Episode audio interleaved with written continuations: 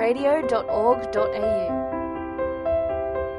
A Minute with Mary, reflecting on the gift of Our Lady with Paul Elarde. When Our Lady appeared to St. Bernadette in Lourdes, the parish priest asked Bernadette to ask the lady who she is, prudently concerned it may be demonic. Finally, during the 16th apparition, Our Lady said, I am the Immaculate Conception. The uneducated Bernadette had no idea what this meant, but when she gave the reply to her priest, he was taken aback because he knew young Bernadette could not have made this up. And it also confirmed the recently proclaimed dogma of the Church that because of the merits of the cross of Jesus, Mary was conceived without original sin. Our Lady told Bernadette, I do not promise to make you happy in this world, but in the next.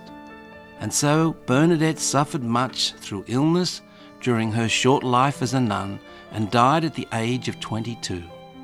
Her body was later found to be incorrupt and can still be seen today in a glass case at her convent in Nevers, France.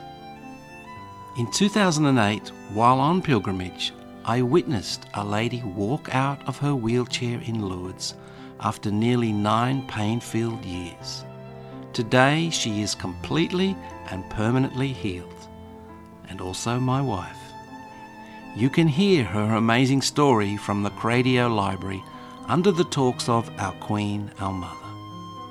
Obviously, this experience greatly impacted my faith and reinforces the truth and the seriousness of the messages that Our Lady calls us to embrace.